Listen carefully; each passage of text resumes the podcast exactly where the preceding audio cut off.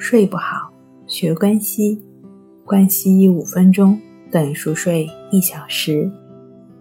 大家好，欢迎来到重塑心灵，我是主播心理咨询师刘星。今天要分享的作品是：睡眠骆驼容易患心脏病。职场上有一群人士被称为“睡眠骆驼”，由于经常的熬夜加班。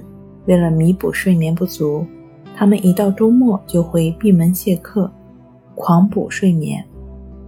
然而，睡眠骆驼的做法是不是真的有科学依据吗？睡眠真的可以补偿吗？事实上，这种做法是不科学的，因为平时睡眠不会降低人的免疫能力，从而不仅不能提高工作效率，更容易导致感冒、抑郁症、糖尿病。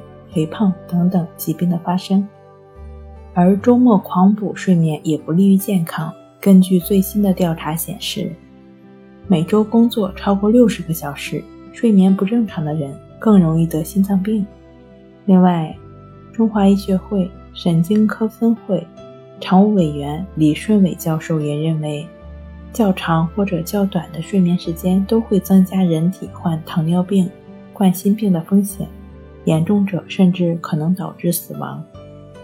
好了，今天跟您分享到这儿，欢迎关注我们的微信公众账号“重塑心灵心理康复中心”，也可以添加 “s u 零一一二三四五六七八九”与专业的咨询师对话，了解失眠的解决办法。那我们下期节目再见。